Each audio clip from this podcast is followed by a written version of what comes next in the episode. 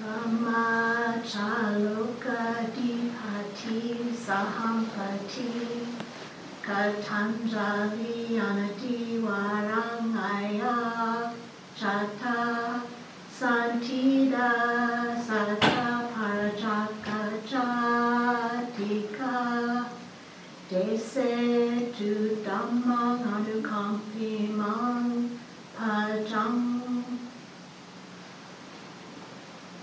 Namo tassa bhagavato arahato samma sambuddhassa. Namo tassa bhagavato arahato samma sambuddhassa. Namo tassa bhagavato arahato samma sambuddhassa Buddhang Dhammang Sanghang Namasami.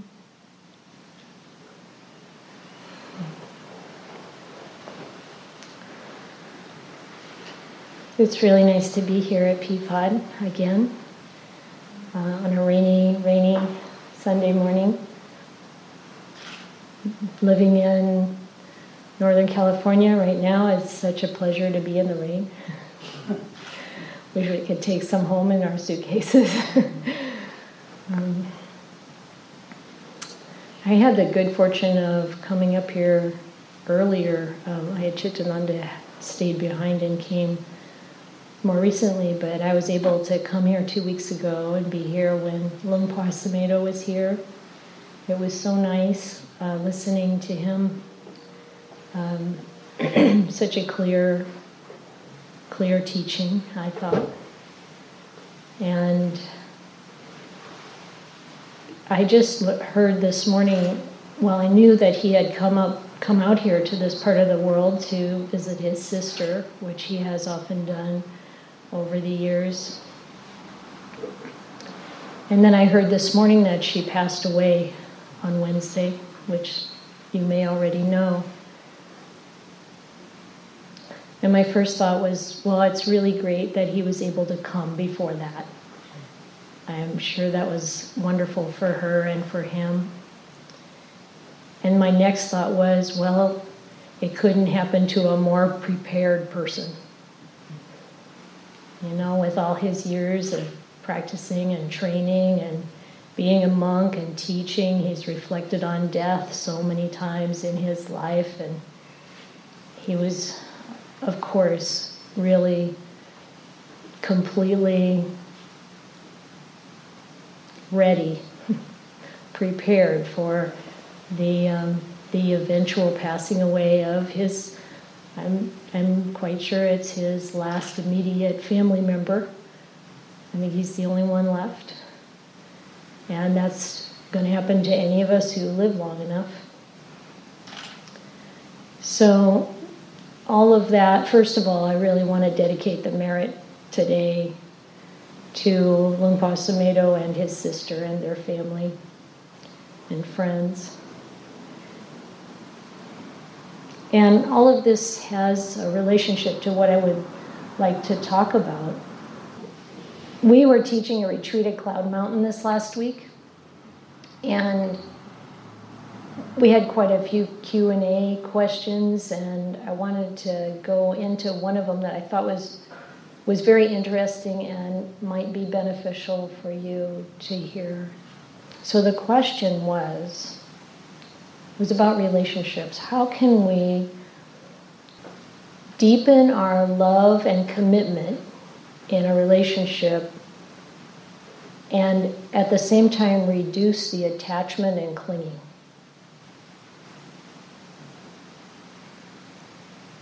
I mean, it's an interesting question because I think many of us might think that attachment and clinging are going to go hand in hand with having a deep relationship with someone. And, you know, all of us have different situations.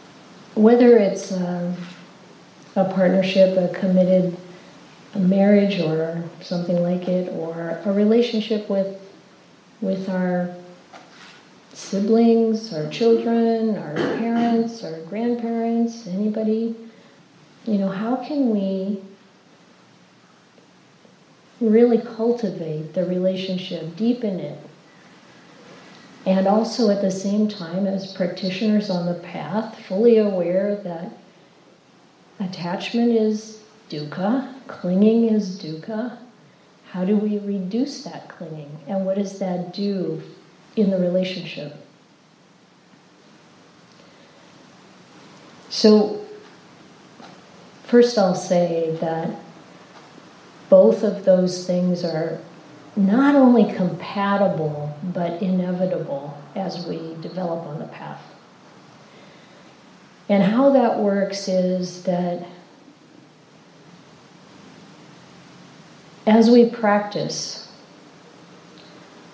we and as we take in what the Buddha taught, we recognize that our development is up to us. Right? It's not a, a practice of looking for someone else to save us or someone else to make life easier for us, even. And when we take that in fully, what we recognize is that we're responsible for our own experience. Now, of course, other people are doing all kinds of things that can have an effect on us. And the Buddha talked a lot about spiritual friendship and being careful who you spend time with because it matters a lot. We absorb what's coming our way and we are affected by it, and we have incredible potential to help each other and support each other. And that's one of the beautiful things about close relationships is when we really can support each other and help each other go in the right direction. It's extremely helpful.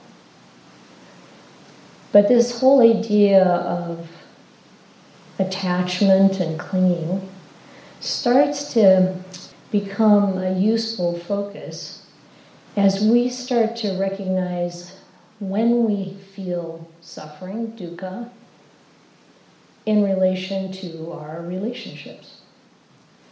So, if our partner says things or does things and we're really suffering over it, instead of, you know, our usual, I think, ordinary, almost knee jerk, and certainly conditioned response is to try to get them to be different. How many of you have tried that? so you're going to laugh instead of raise your hand. I still know where you're coming from. but you did raise your hands. Thank you. But it's true. I mean, this is the this is an automatic, almost automatic response. We want we want the world to shape up for us, and it sometimes it does. And then we have a false sense of that being the right thing. I think because so often and inevitably that's not going to be how it works. What's going to bring real peace, safety, security, happiness, contentment is our, our inner work. Recognizing that, in addition to talking about the importance of good friendship and, and who you, we marry, and we talked about, about intimate love relationships, that the importance of being with someone who's a good influence is also contrasted with or augmented by the fact that he said we should be islands unto ourselves. That we develop internally our own resources, our own stability, our own understanding of the Dhamma, our understanding of reality. And from that, we begin to become more internally strong and stable. And, and we are less and less likely to look for our partner or our parent or whoever else in our life to complete us or provide what we don't have yet in ourselves. Do you know what I'm talking about? Mm-hmm. Have you seen this happen? Yeah. So if we if we can notice, which the Buddha, you know, this is the way he said it. This is how we learn. We notice when we're experiencing dukkha.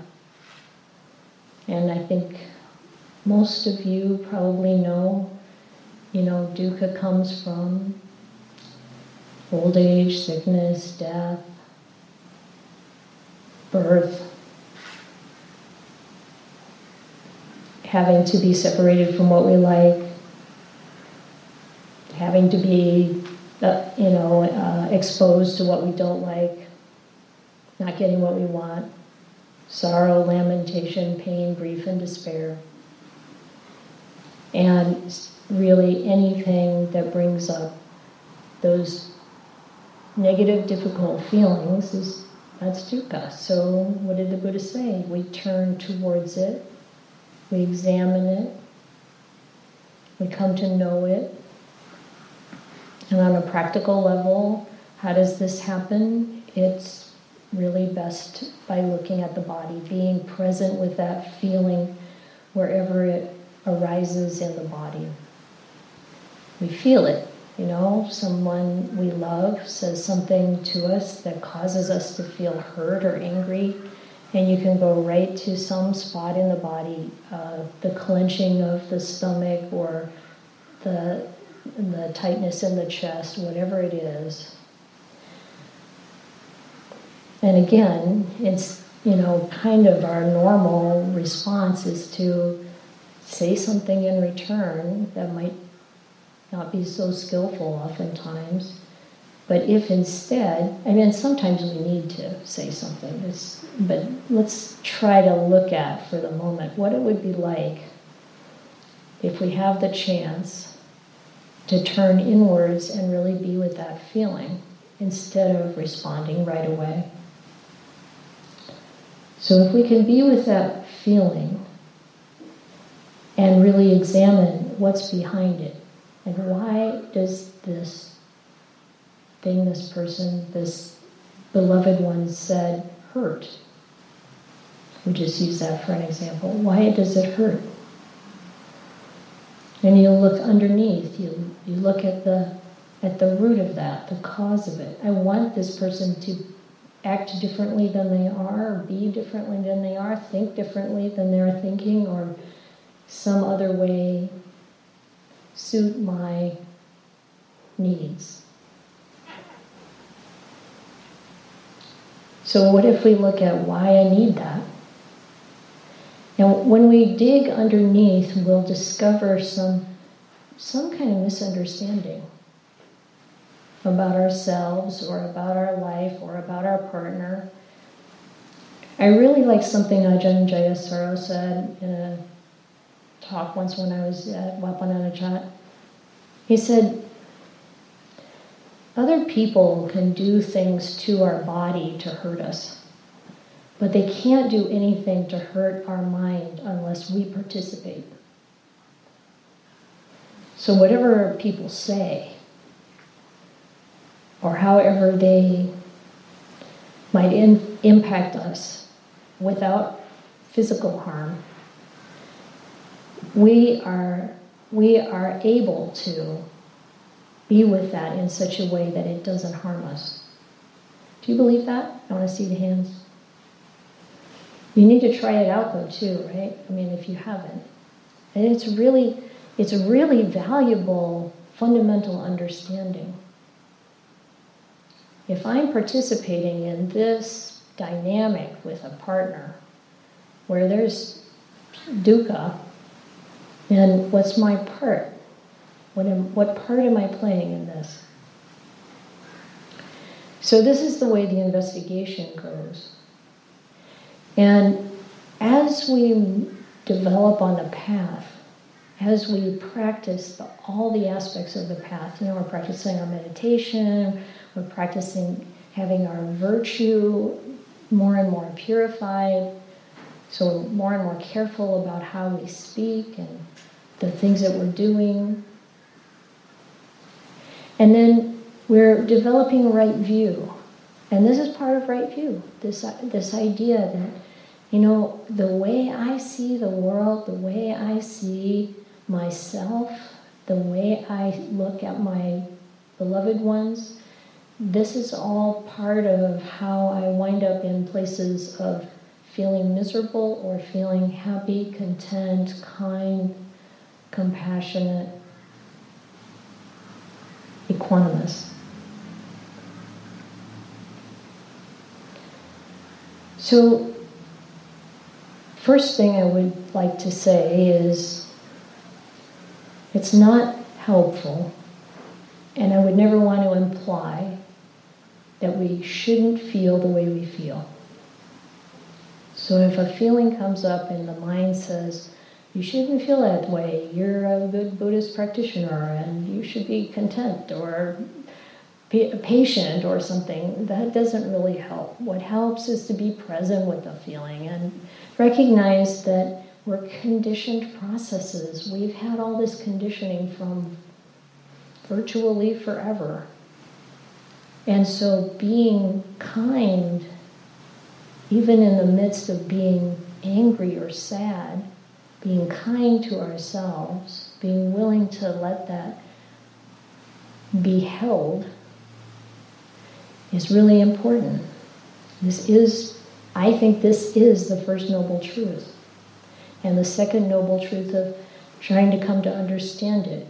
If we beat ourselves up over how we feel, we can't get very far in bringing that to a third noble truth state of the cessation of that dukkha. And it's also not very respectful of ourselves. And then when we start to get the hang of being kind to ourselves about what we feel, we get better at being kind to the other person about what they're feeling. And eventually we start having more and more instances where they're having some reaction to something, they're struggling with something. Because, you know, people don't say and do hurtful things unless they're unhappy. Unless there's some kind of deep conditioning, but that can be unraveled too. And so, you know, recognizing that, hey, I can be kind to them even if they're having a meltdown. Maybe that's even more necessary, you know, that kindness and that compassion. And there's some really beautiful um, practical systems for learning these things. How many of you have experience with nonviolent communication?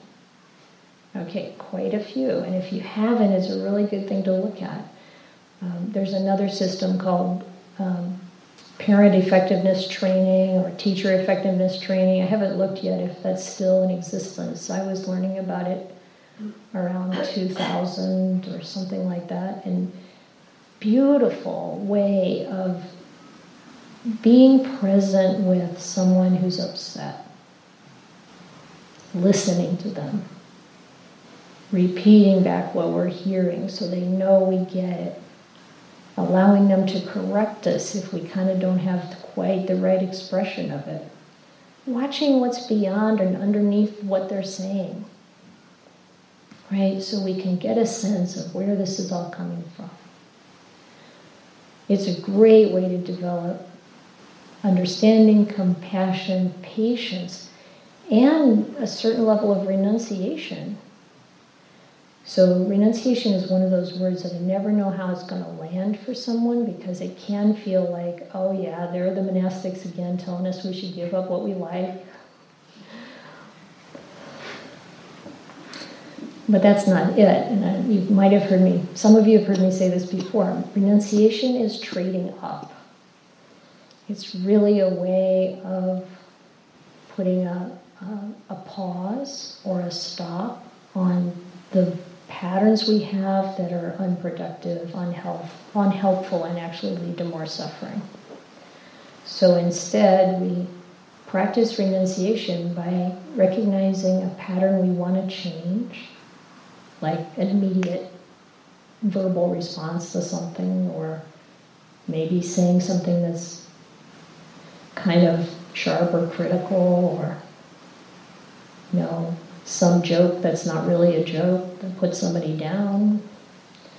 And we do those same things to ourselves, so whether it's out there or in here, really, really facing those things and and you know, holding back on that patterned, conditioned response.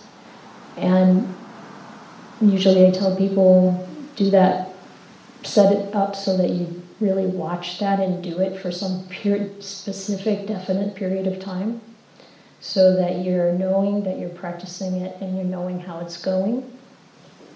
And then after that period ends, like I'm going to do this for a week or I'm going to do this for a day or whatever it is, and then looking at results and practicing some more, we can really make some changes that way. And when we talk about how we act, how we respond and act and be present with others and how we are with ourselves, as we develop on a path, it gets to be about the same. Because we're not so invested in this self identity anymore. And so when we're compassionate towards this being, we can just we can be the same kind of compassionate, understanding, patient person for the other beings. And then we start to really see some good results. Because there how do you deepen the love in a relationship? and lessen the attachment is because the love quality changes. It's not, what can I get out of this? There's less and less of that. It's like, how can I be stable and peaceful and content in myself? And then how can I be there as a support for my partner? And, you know, of course, Relationships come in all different sizes and shapes. Some of us are in a relationship with another person who wants to practice in the same way. That's helpful. Sometimes we're in a relationship where that's not the case at all. Sometimes we're in a relationship where we have vastly different ideas about what is good virtue or what is what is good generosity, what is you know wisdom. And that's something that we can we have to give some real attention to. Is this a good relationship for me, for them, or not? Can we do something productive with this, or is it time for that to end? And as we know from understanding the Dhamma, there's nothing wrong with endings. Sometimes that's helpful, sometimes it's necessary. It's okay. Or sometimes we find that it's possible to, you know, really deepen in ourselves and we can see the good in our partner or our friend or family member, even though we have vastly different standards, let's say, or beliefs about what's important.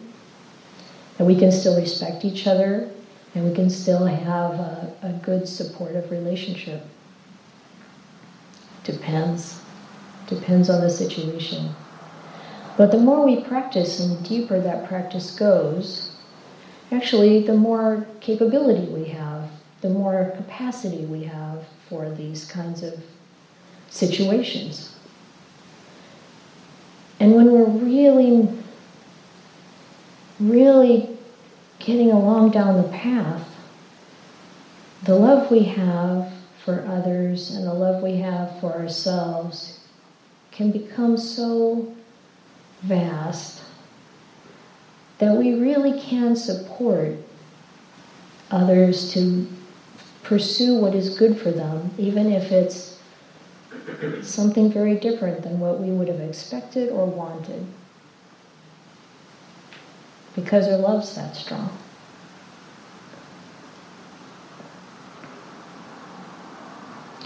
the Buddha talked about this couple. In the suttas, we see this couple, Nakula Pita and Nakula Mata. That means Papa Nakula and Mama Nakula.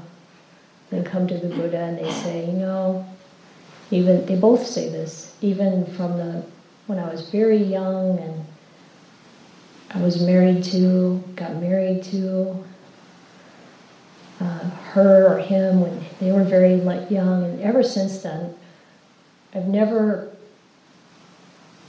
transgressed, that's not quite the right word I want, but I've never done anything uh, in my mind, let alone in, in my physical or verbal actions, that was um, against them.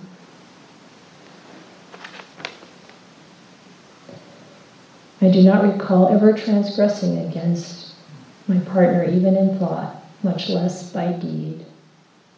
We wish to see one another not only in this present life, but also in future lives. This is from the Anguttara Nikaya in the Book of Fours, number 55.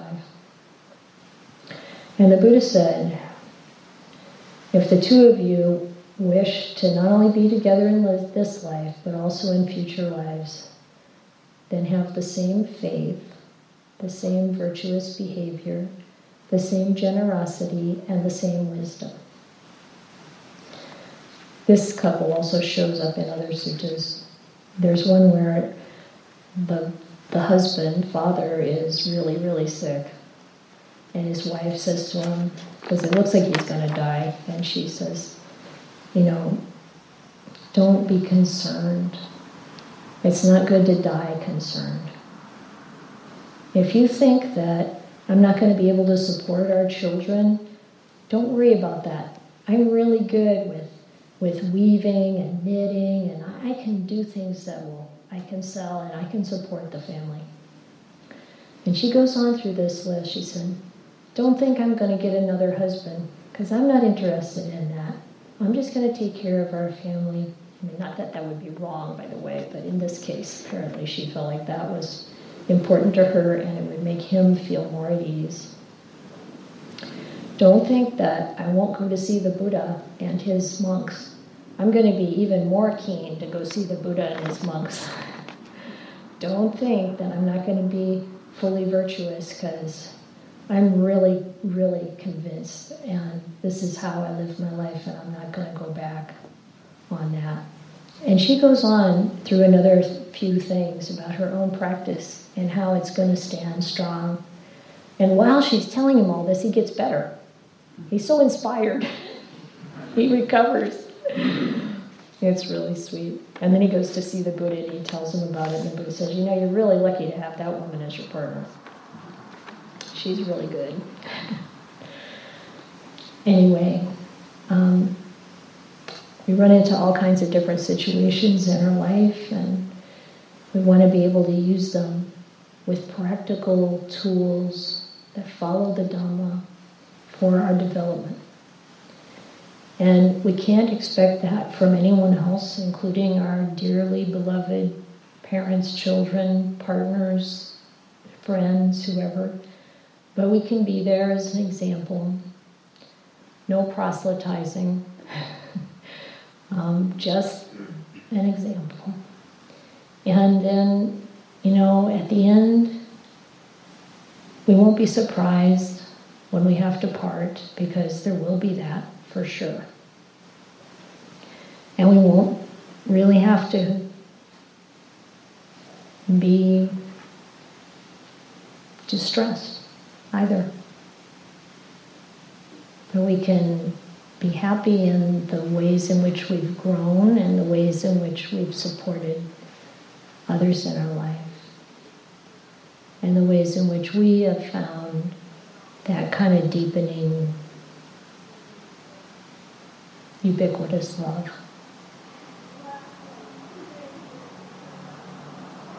Questions?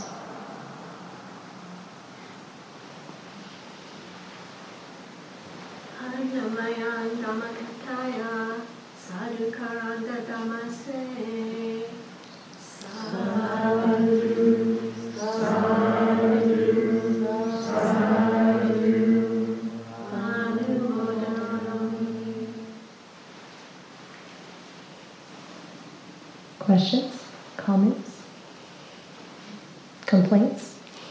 Dilemmas?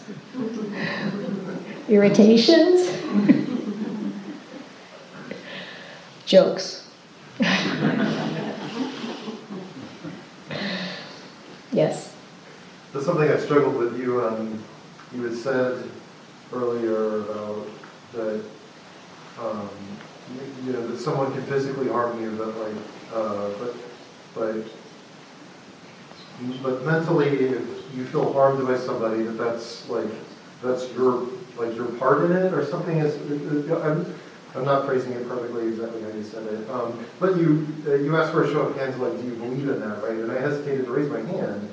Um, and I, you know, because uh, you know, just thinking about like there's a lot of there's a lot of power dynamics in our world, right? Um, you know, uh, you know, in a relationship, like you know, like gender dynamics, right? Or like workplace, or like you know, um, you know, uh, you know, uh, you know, you know, racism, right? Like th- those kinds of things that have like real material material like you know there's words but then there's like there's there's there's like real material implications behind Yes. a lot of that right and so um so whereas I, I don't i don't disagree i'm just like struggling with how to like how to how to think of think of it within Yeah. a framework Thank you. This is a very important question.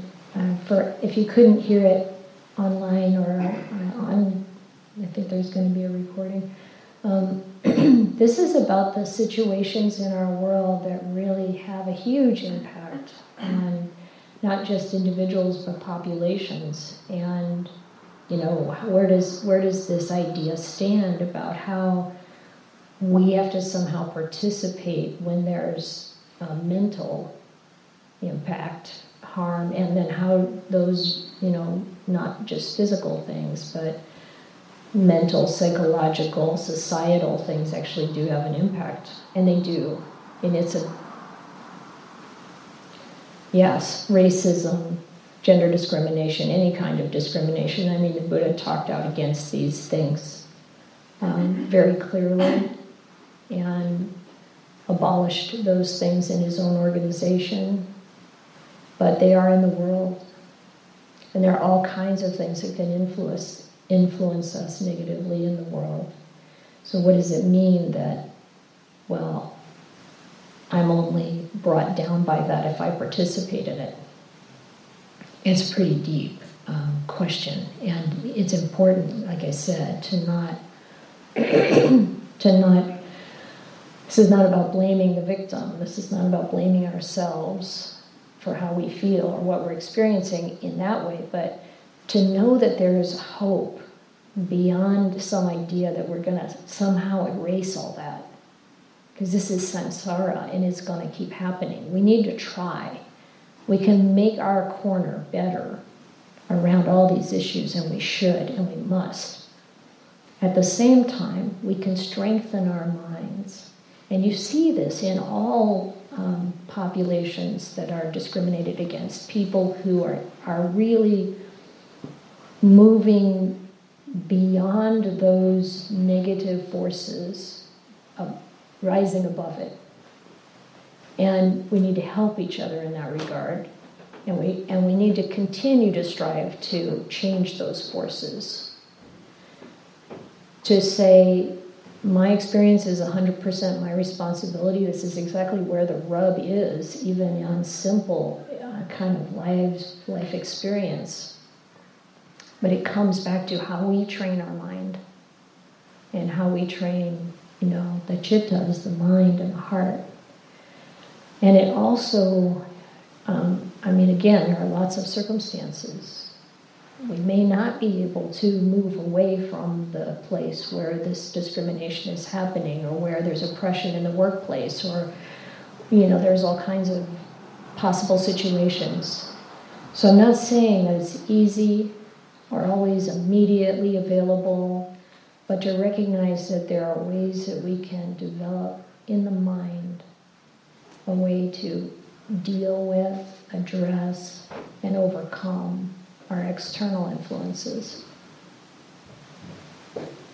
I hope it's I hope it can be understood not as so idealistic or like anything like oh, it's your fault if you feel bad about something that's or if you're in the in the line of fire of something that's harmful, but to realize that my inner work can carry me beyond these conditions of samsara.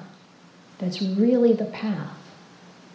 The Buddha found the, the solution to death and suffering.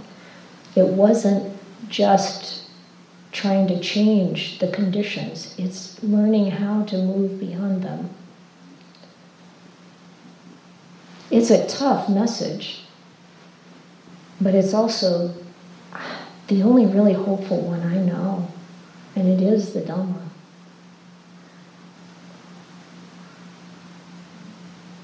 Mm.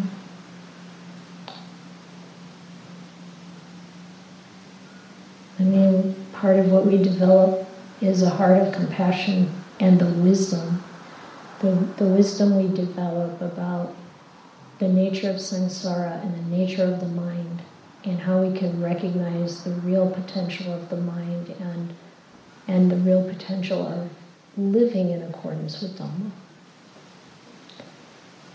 And all these really, I mean, just look anywhere. There is so much to be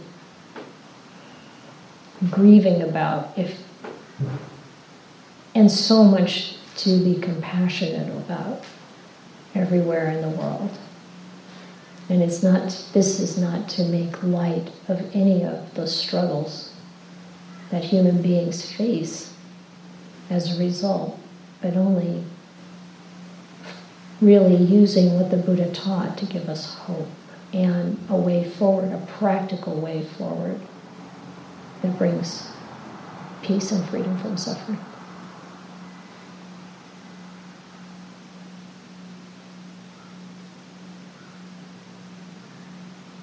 Too much on a Sunday morning?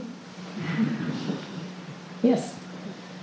I'm sorry, I'm not sure I caught everything you said, so I just want to clarify.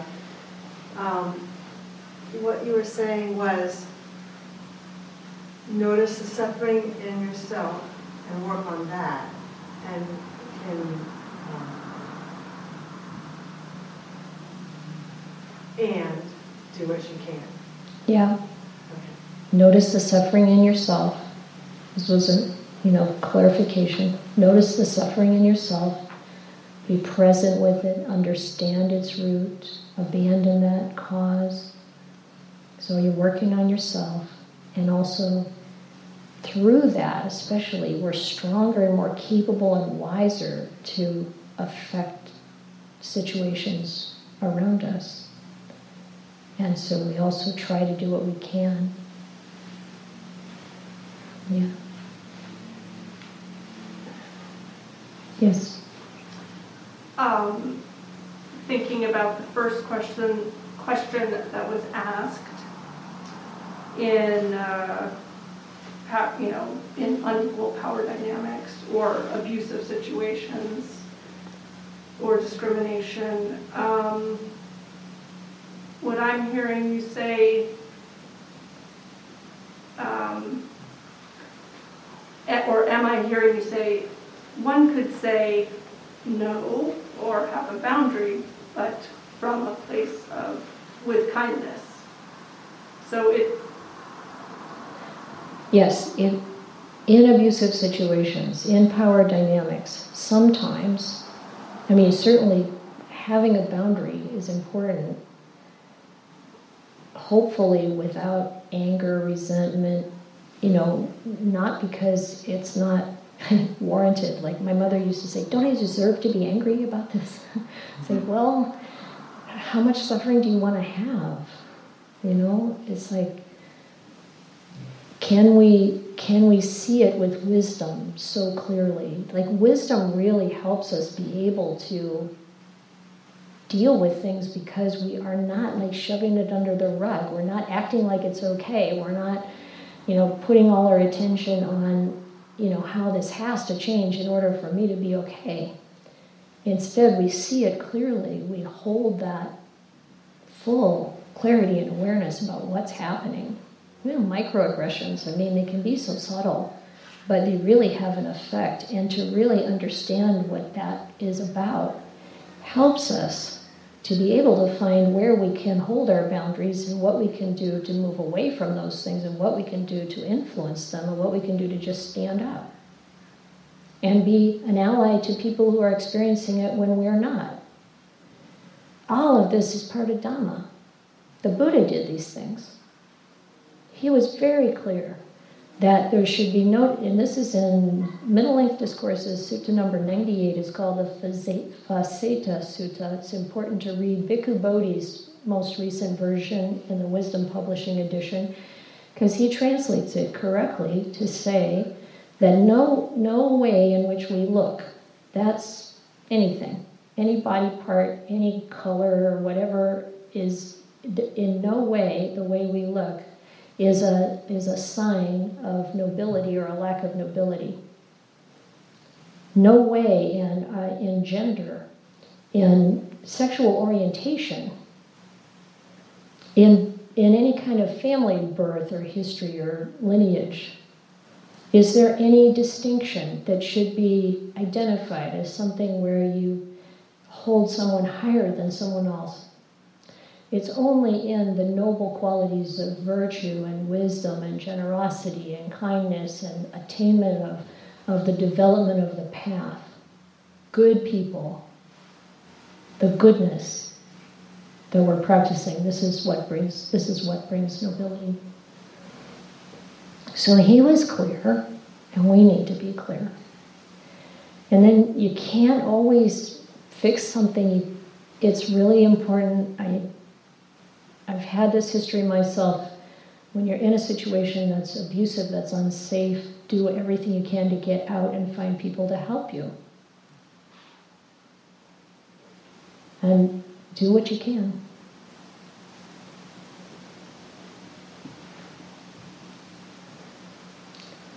Yeah, it's 12 o'clock. I hope this is useful food for thought.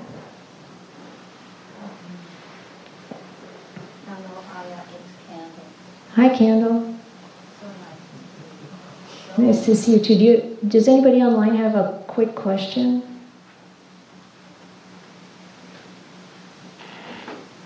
I just wanted to ask if you would be able to later, or our Friends of the Dharma could put the um, sutta that you just referred to in the chat or in an email. Okay, I don't know if that's possible, but it's Okay. there are there are two that I referred to. I think they might be able to. Mhm. AN, so Anguttara Nikaya. AN four colon fifty five. And Anguttara Nikaya six colon sixteen. Yep, those are the two. Thank you, Candle, for that. Thank you. I hope your retreat was well. That you just cited? The two, oh, the one from the Majjhima Nikaya that I cited, yes, that is MN 98. Uh, Vaseta, V A S E T T H A, maybe? Something like that. I'm not sure about the spelling. But. And it's, it's uh, two Brahmins coming to the Buddha with, they ha- they're arguing with each other about whether you're a Brahmin by birth or you're a Brahmin by virtue. And the Buddha says, You want to hear about birth? And he goes through all the taxonomy of plants and then animals and human beings. And he says, When it comes to human beings, none of these physical characteristics matter, including ways of mating, if you see the Bhikkhu Bodhi translation. So um, he was so on it. The Buddha knew. He got it. It's okay to be who we are in all kinds of ways that really don't harm anyone. And we shouldn't harm anyone or discredit them for any of those differences. And support each other in the things that matter virtue, generosity, faith, wisdom. And here you are doing it. Thank you.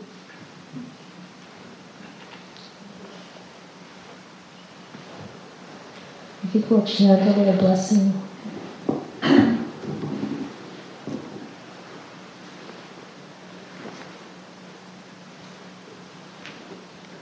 May you have every good blessing. May all the devas protect you. By the power of all the Buddhas, may you ever be well. May you have every good blessing. May all the devas protect you. By the power of all the Dhamma, may you ever be well. May you have every good blessing. May all the devas protect you by the power of all the Sangha, may you ever be well. And then we can chant the closing homage to the Buddha.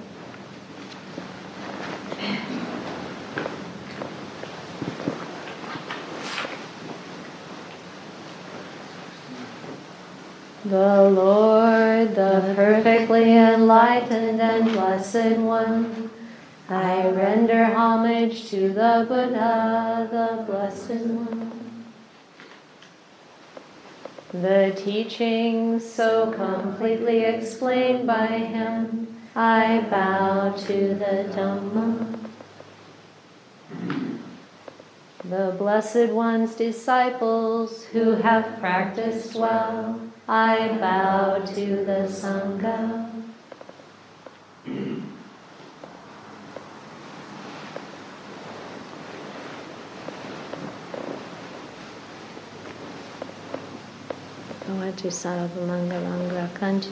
Devata Buddha Dhamma Sangha Sada Suti